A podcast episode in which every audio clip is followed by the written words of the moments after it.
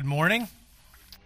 Before we uh, before we get started, I just want to uh, just I guess make a personal request, just that um, that you all as a church pray for uh, pray for me and for my family for sending our two girls. Um, it's been a really really tough year, past eighteen months, and a lot of big decisions to make. Uh, a lot of big decisions about the future to make, and in a couple of weeks we're gonna we're, just, we're gonna go away as a family, and we just ask that when we do that that um, that y'all pray for us, and you pray as we together as a family um, try to discern God's will uh, for the future, that God would speak loudly and clearly um, as we just ask Him to move uh, in our lives. So just ask you to do that for us. Everybody do that? All right. I got another question. Anybody anybody worried? Anybody wonder what I'm talking about? Tell the truth. Tell the truth. Raise your hand if you wonder what I'm talking about. Okay, at least one person cares about me.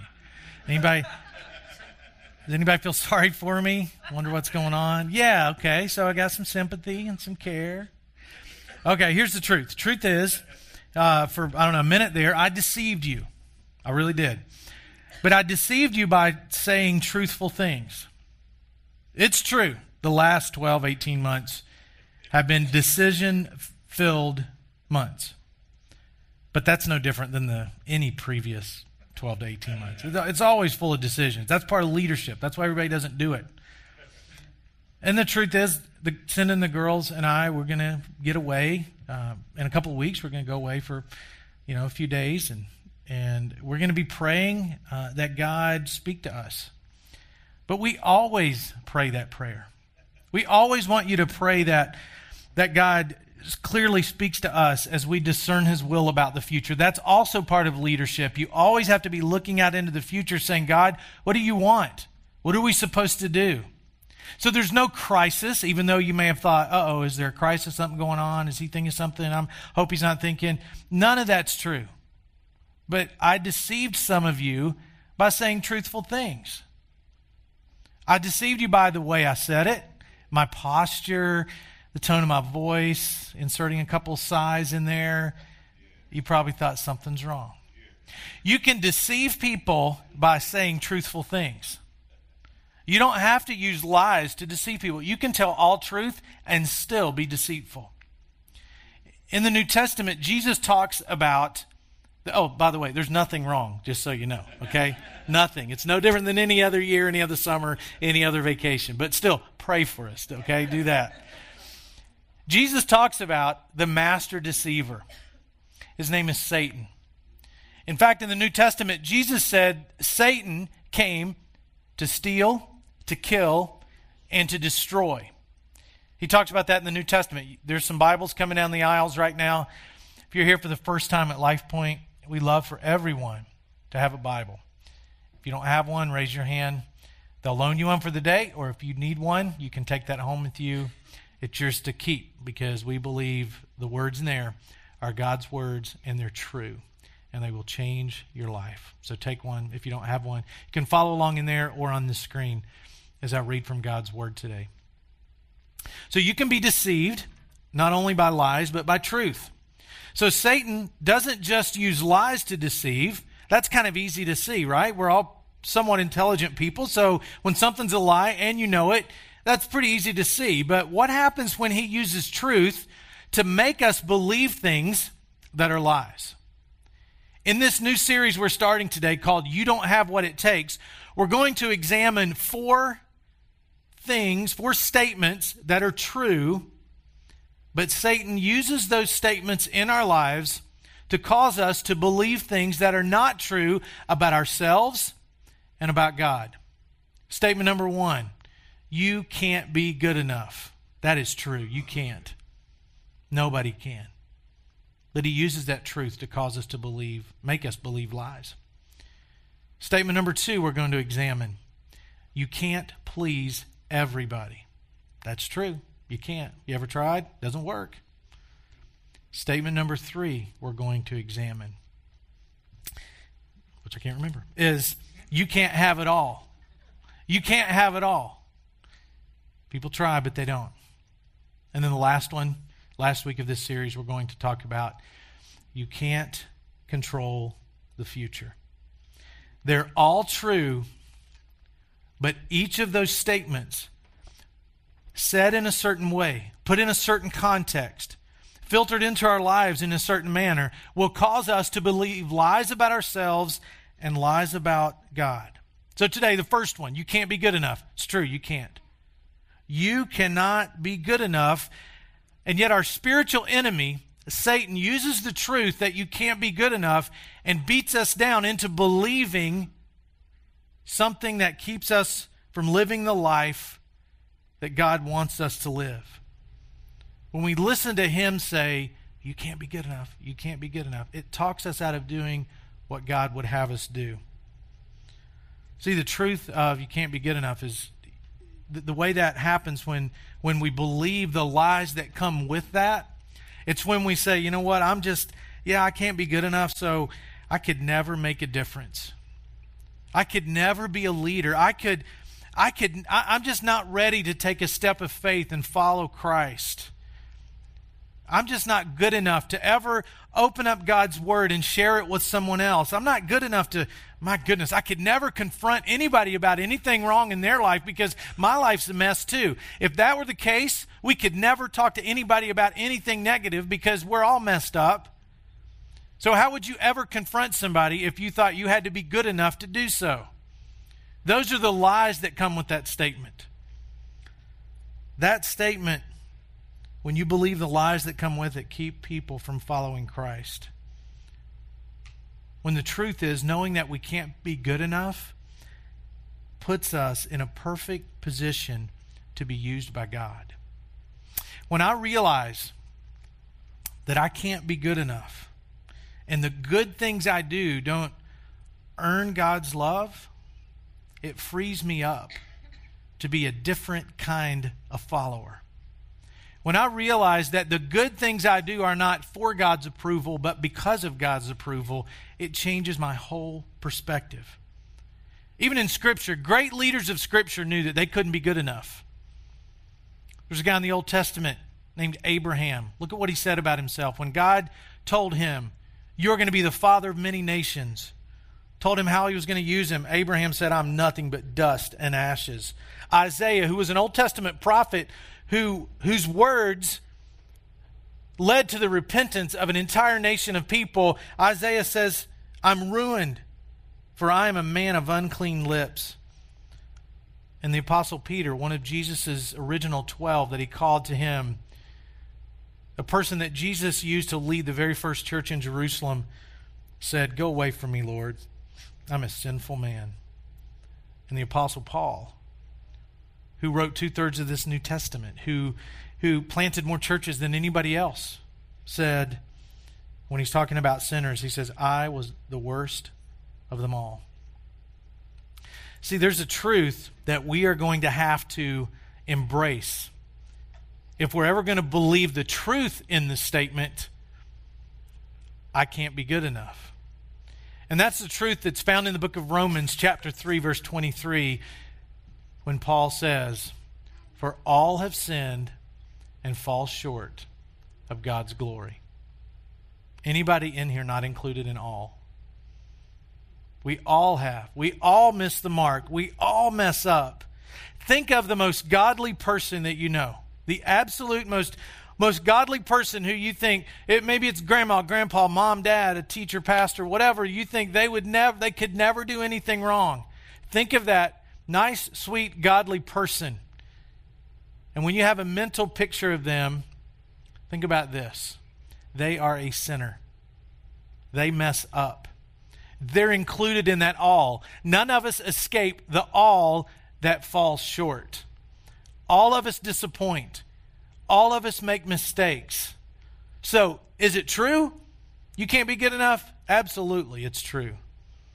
Because all fall short of God's ideal for us. If you've ever trusted in someone else, you know no matter how much you trust, they're, they're going to disappoint you on some level. It's just human. I want to tell you a story that might disappoint you and me. A couple weeks ago, I went to Detroit to do a wedding for a friend, and and uh, when Joel, our worship pastor, and I figured out that we were gonna, I was gonna be in Detroit. He's got this old car that he wanted to drive back from Detroit back to Raleigh. So, so I flew up and then got one way ticket. And then he flew up Sunday night, and then Monday we're gonna drive this '67 model. I'm a '67 model. I'm like, my goodness, we're gonna drive this car that's my age all the way back to Raleigh. So we're waiting on the car to get finished, and and Joel's parents live on a farm. So he's showing me around the farm because I didn't grow up on a farm, and he's telling me about these critters on the farm and how they tear stuff up. You know, they burrow under the the barn or they these birds nest and mess up the barn and, and they're dirty and, and you know. So what do they do to those things those of you that grew up on a farm? What do you do? You kill them. You exterminate them in a very unmerciful way. So we're getting bored waiting on the car to get ready. Joel brings out the 20 gauge shotgun I'd not fired a shotgun since I was a teenager, and and then it was like no big deal. I didn't grow up with guns or hunting or anything like that. So, so Joel walks out, and here's some of these birds that they say that mess up the barn and all that. That do, not just that they say, they really do. And there's just you know a dozen of them out there in the yard, and he pulls up the shotgun, pow, and kills a bird. And I'm like, he just killed something right in front of me with violence. And it didn't even die, it was flopping around. So his dad goes over and like stomps on it and kills it. And I was like, oh my goodness. I mean, you know, what's going on? I was, so that might disappoint you and Joel. So he's like, you got to shoot the gun. You got to shoot the gun. So we look around, there's no birds to shoot, no birds to shoot, which I was not really excited about shooting a bird. I only other time I'd killed a bird was with a BB gun as a kid, and I turned my gun back into my parents because I was so ashamed of myself for killing this harmless little bird. So I shoot a jug, boom, you know, blow the jug up, and and and then this bird flies up in this tree, and whatever came over me, I don't know, it was the gun, I guess, and and I aimed up in that tree, and first shot, I mean, it was a good distance away. I fired that gun, and the bird, poof, poof, poof falls down, and it's flopping around. And he's like, shoot it again. And I was like, pow, and I shot the thing again.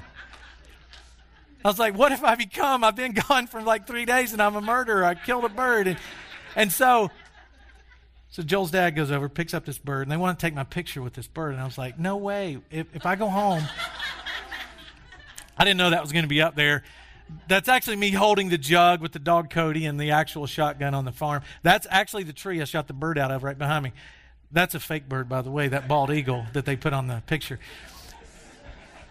So, you know, I said, you can't take a picture of me with this bird. My daughters will be so disappointed when they see it on Facebook because I know that's probably where that'll end up too. That might disappoint you in me and Joel that we are bird murderers. It was for a good cause, I guess. The truth is, everybody's going to disappoint somebody, and we all fall short. In fact, the word sin literally means to miss the mark. Think of an archer shooting at a target, and he never gets right in the middle. That's us. That's sin when we miss the mark. And we're all in that together. We're all in the same boat in that we all mess up and we all make mistakes. But then when our enemy distorts that truth of we can't be good enough, we tend to try to prove ourselves like, oh, oh yes, I can. I can be good enough. But then when we're not good enough, it brings the condemnation the Bible says we don't have to live under if we follow Christ. But when we believe that we can be good enough and then we fall short, we're living with condemnation we should not have to live with. Anybody, how many people in here have church experience? Before Life Point, you went to another church. You know what that's like. And many of you didn't. This is your first experience with church. And those of us who have been part of churches, other churches, some churches, can cause people to believe that they just can't be good enough. You just can't do enough. You've just you, you just got to do everything just right and and, and you're going to please God by your performance. And if you get this list of things just right and this name is on the door and this list of doctrine is in your brain, then you're okay and God is pleased with you and he's patting you on the back and he's saying, "You're so much smarter than anybody else that ever tried to follow Christ. You somehow found this group of people and this doctrine and you're right." I've tried that. It, it's not fun at all. That's where you meet people that that they say they follow Christ, but it's like, could you tell your face about it and your attitude about your, your relationship with Christ? Because you sure don't have it. That's when people fall into the performance trap. See, Paul was just talking, Paul's getting ready to talk about the performance trap. The performance trap is when you say, if I could just be a little bit better, if I could just get all this stuff right and read my Bible enough and tell enough other people about Christ, that if I could just get a little bit better, that brings a false sense of security because eventually you're going to miss the mark. And then you're going to think, I'm terrible. What a wretch man I am. I'm awful. How could God ever love me because I did not perform up to his expectations? So anybody that has security in their performance, eventually they're not going to, they're not going to be able to hit the home runs anymore. They're not going to bat a thousand. It's just not going to happen. And then those are the people who end up living their lives full of guilt because they thought, well, if I do enough good things, if I'm a good enough do gooder, then God's going to love me. That's called the performance trap. The Apostle Paul used to live his life under the performance trap. And he's trying to tell a group of people at a church that he planted look, you don't need to live under the performance trap. And he talks about it in the book of Philippians, chapter 3, beginning at verse 4. And he's trying to tell them, don't live in the performance trap. And he says, Yet if I could have confidence in my if I could have confidence in myself, anyone could. If others have reason for confidence in their own efforts, I have even more. For I was circumcised when I was eight days old. Now, that's not a big deal today. That's not a religious thing today. It really doesn't mean anything religiously. But then, I mean, they equated circumcision with salvation. So he's starting out saying, From eight days old, I was doing everything I could to follow Christ. They even, they even went to, so far as to say, If you're not circumcised, you're not saved, which would be a bummer to find out when you're like 30 years old, wouldn't it? So it's like, well, you got to evaluate that, right? So he's trying to tell people, look, I, I'm a good guy. It started when I was eight days old. That's all right. That's okay. I'm not, I'm not saying names. I'm not saying names. So eight days old, he's saying, I, I did what I, I did what I was supposed to do.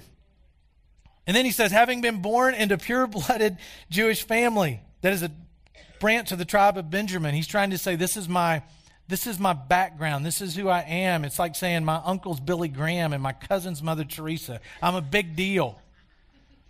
And he goes on to say, So I'm a real Jew if there ever was one. What's more, I was a member of the Pharisees who demanded the strictest obedience to the Jewish law. And zealous? Yes, in fact, I harshly persecuted the church, and I obeyed the Jewish law so carefully that I was never accused of any fault. So nobody went up to Paul when he was under this performance trap and said, Hey, you got a problem. They didn't. Is something going on? Everybody getting a phone call. Uh, let's all check our ringers, make sure they're off. So Paul was under this performance trap, not just to the Ten Commandments, the 613 commandments in the Old Testament. Paul was never accused of breaking any of those. And he's saying all of this good stuff you think you're doing. He's saying, I've got reason to put confidence in what I do because I did it all right. I was under the performance trap. Now, what does it look like today if someone's under the performance trap? If you're taking notes, write this down. You fall into the performance trap in two ways. One, you attempt to please God by following rules. By, by, by, and that's going to be different based on your church tradition, but it's basically feeling good about yourself because you've you've obeyed a certain number of rules and so God must be pleased with me because of what I do. I'm okay because I read my Bible a certain amount of times a day or pray a certain amount of times a day or in a week or I invite somebody to church. So now I'm okay with God and God's really pleased with me. I'm okay because of the things I do. Or you could say I'm okay because of the things I don't do. I don't watch R rated movies. I only watch PG 13 if it's not nudity, but violence. Violence is okay, but not nudity. So I don't do PG 13. I don't listen to secular music. I only listen to music if it talks about Jesus. Whatever. You define your goodness based on the things you don't do. That's being in the performance trap. Another way we fall into the performance trap is to believe that our worth is based on what we produce and how we perform. Now, we live in a culture that's really hard not to believe that because think about it. People who are really, really good at something, take a person that's great at sports, don't they kind of get more breaks? I mean, they do. They, I mean, if somebody's really good at a sport, but, you know, really dull on the academic side, they'll get them through. I guarantee. They will because, hey, you've got this, you've got something that brings worth to your life. I'm not saying that's a bad thing for somebody to focus on their gifts. Or if somebody's great academically, they get more breaks than the people who aren't and can't perform. But what that does, people end up transferring that over into a relationship with God to where they think, God, because I perform well, I must be worth more. Because I know how to do this, or I've done that, or I've got this many, this many things to my credit in the kingdom of God, then, then I must be worth more. So we take that view of the world, bring it over into the church and our relationship with God, and think, because I perform, God loves me more. And God's better, better pleased with me. Hey, as a leader, I have to confess to you, I fall into that trap. That's such an easy trap to fall into.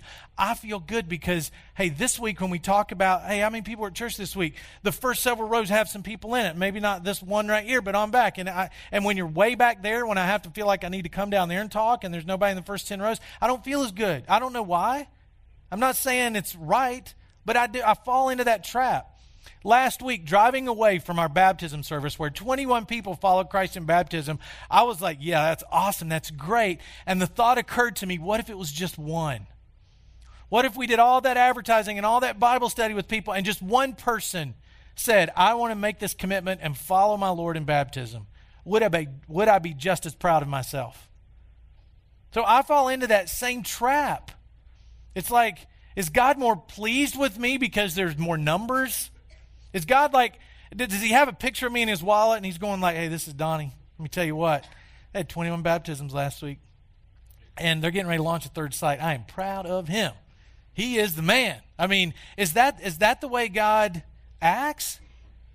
Is that him? Is he is he more proud of me because I produce? Or does he just love me because I'm one of his children? And I've got to come to grips as a leader with the fact whether there's hundreds or thousands of you or one or two, God doesn't look at me and say, Come on, you're not performing. If you want me to love you, you're going to have to gather more people than that. And that's a hard thing to get out of is the performance trap. And just enjoy the fact that God loves us as his children because we are his children not because we do anything well or not.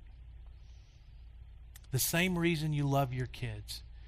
If you've got more than one child, you'll notice some one may be better at something than the other. Do you do you love them less? Of course not. Do they have to perform for your approval? Of course not. Or they shouldn't. The performance trap leads us to believing that what I produce and how I perform is related to my worth. So, what the Apostle Paul said in this passage of, I got all these great things I've done, but let me tell you where rules get you. He's, he goes on to say in verse 7 But whatever was to my profit, I now consider loss for the sake of Christ. What's more, I consider everything a loss compared to the surpassing greatness of knowing Christ Jesus my Lord, for whose sake I've lost all things. I consider them rubbish that I may gain Christ and be found in him, not having a righteousness of my own that comes from the law, but that which is through faith in Christ, the righteousness that comes from God and is by faith. And he's saying, everything you are worth or ever will be worth to God, you have it right now. You have it right now in the middle of missing the mark, in the middle of making mistakes. You have it right now. And I'm always going to miss the mark. We're all part of that all that falls short of God's glory. But the truth of the statement, you can't be good enough, is the pathway to freedom. Because you can know someone, Jesus Christ, who can be good enough. That's what Paul says. It's all rubbish compared to what I've got in Christ. So all the great things I can do mean nothing compared to the grace that comes through knowing Christ. So now the pressure to perform is off. It's completely off. And, and there's people who I know are here today standing outside the family of God because you think you don't have enough fixed up in your life yet to either follow Christ in baptism or to accept Christ and say, I want to be a part of the family of God. And you're thinking, when I get this fixed, then I'll accept Christ. When I get this taken care of, then I can take part and follow Christ in baptism. When I get this taken care of. I have a family member who continually has told me for the last 20 years, I'm to this to be a Christian. And when I get this fixed, then I'll consider it. And I bet there are people here today, you're thinking the same thing. When I get these things fixed, and when I'm able to do this, then I'll step into the family of God and say, God, I finally got it all fixed up. Here I am. If that's you, you need to know that if you're waiting on yourself to get it fixed up, you will die lost and separated from God because you can't fix it all up.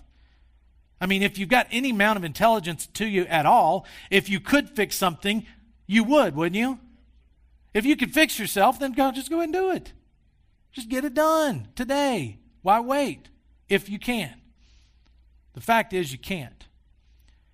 And people who come to Christ and say, you know what, I can't fix anything in my life. There's not, there's not enough goodness in me to fix anything.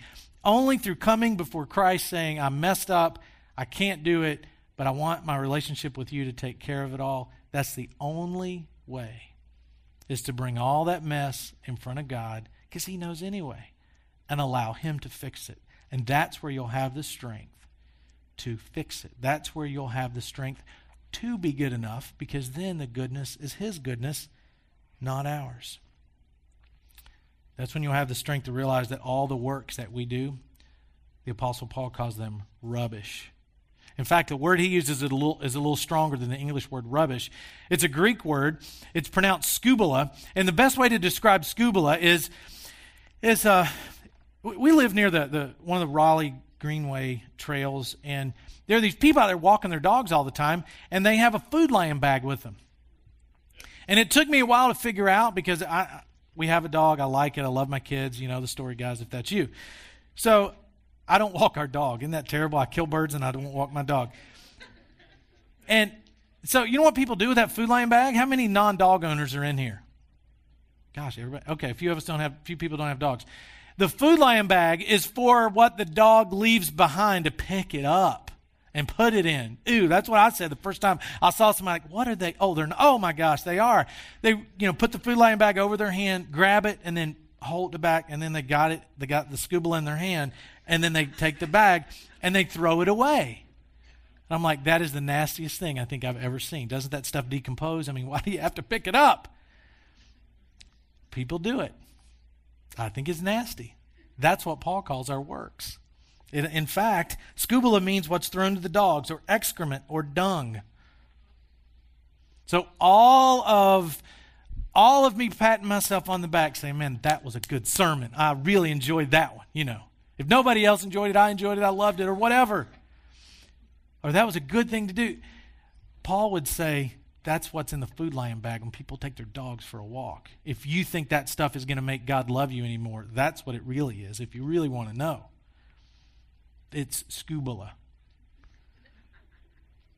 That's what it, I didn't make it up. Go look it up. That's what it means. That's what our works are when we try to use them to get approval from God. The truth is, I don't have what it takes, but that frees me up to serve God, not to get his approval, but because of his approval. Paul goes on to say in another book in Galatians, when he's talking about where his strength comes from, he says, But when God called me by his grace to reveal his Son in me so that I might preach him among the Gentiles. You know, grace is when you get something that you don't deserve, when you're given a gift. And if you're one of those people who say, "But when I get this fixed, then I'll be a leader. When I get this fixed, then I'll get I'll be a small group leader. When I get this fixed in my life, then I'll open up God's word and share it with other people. When I get this fixed in my life, I'll be a better parent." Or I'll, I'll do this better or that better. But when I get this fixed, I'll take care of it, honey. I promise. Just let me get this stuff fixed. And Paul would start out that statement saying, You will never get anything fixed. Paul started his statement, but when God. But when God called him, And it's the same thing for us. If you're saying, but when I get this done, then I'll do this, that's the performance trap when you start out like that. And Paul says, but when God. That's who calls us. That's who makes us perfect. That's who takes us when we miss the mark and brings us back to the center and says, You can't be good enough, but I can, and I'm your father, and I love you, and it's all going to be okay. That's, that's what it means to say, but when God when God gets into my marriage, when God gets into my life, when God gets into my relationships with other people, when God gets into the stuff I've messed up with, but when God does that, then things will change. But if you try to fix it, it's not going to work. And here's the blockbuster point of today. If you're taking notes, write this down. When I realize that God accepts me through Christ, I'm no longer living for his approval, but from his approval. The Bible says things like, His power is made perfect in my weakness. The Bible says, when I am weak, He is strong. So when God's power is in our life, it's made perfect in our weakness, and we do things not to be do gooders and to earn anything from God, but because God approves and loves us and cares for us and wants to help us stop missing the mark. Without Him, you'll never change. With Him and with a relationship with Christ, you will. I bet while I've been talking, you've thought, man, I'm, some of you have thought, I'm trapped in the performance trap. I'm just trying to please God by what I do. And I'm saying when this happens, then I'll take that next step. It'll never happen. Today, we want to offer you an opportunity to leave the performance trap. AJ, Cynthia, and myself, we're going to be over in Theater 2. The band's going to come down now and start to play. And we're going to stand up together in just a minute, and I'm going to pray. The band will play. And as you exit, when the band's finished, if you would like for us to pray for you, or if you would like to say, you know what, I've, I've been waiting to get stuff fixed up and now I know I can't, just pray for me and I want to step into the family of God, whatever it is. If it's just a prayer for anything, come and talk to us. Just when you go out this door, hang a left, and we'll be over there in theater two to talk to you, to pray with you, and to help you forever shed the performance trap. Let's stand and pray. God, thank you for the truth of your word, the truth that tells us we do not have to live under the performance trap. God, you love us right where we are. And God, I pray for those that stand outside the family of God that today would help them see that they don't have to get all fixed up first. They just come to you. Your grace is all that we need. And I pray this in Jesus' name.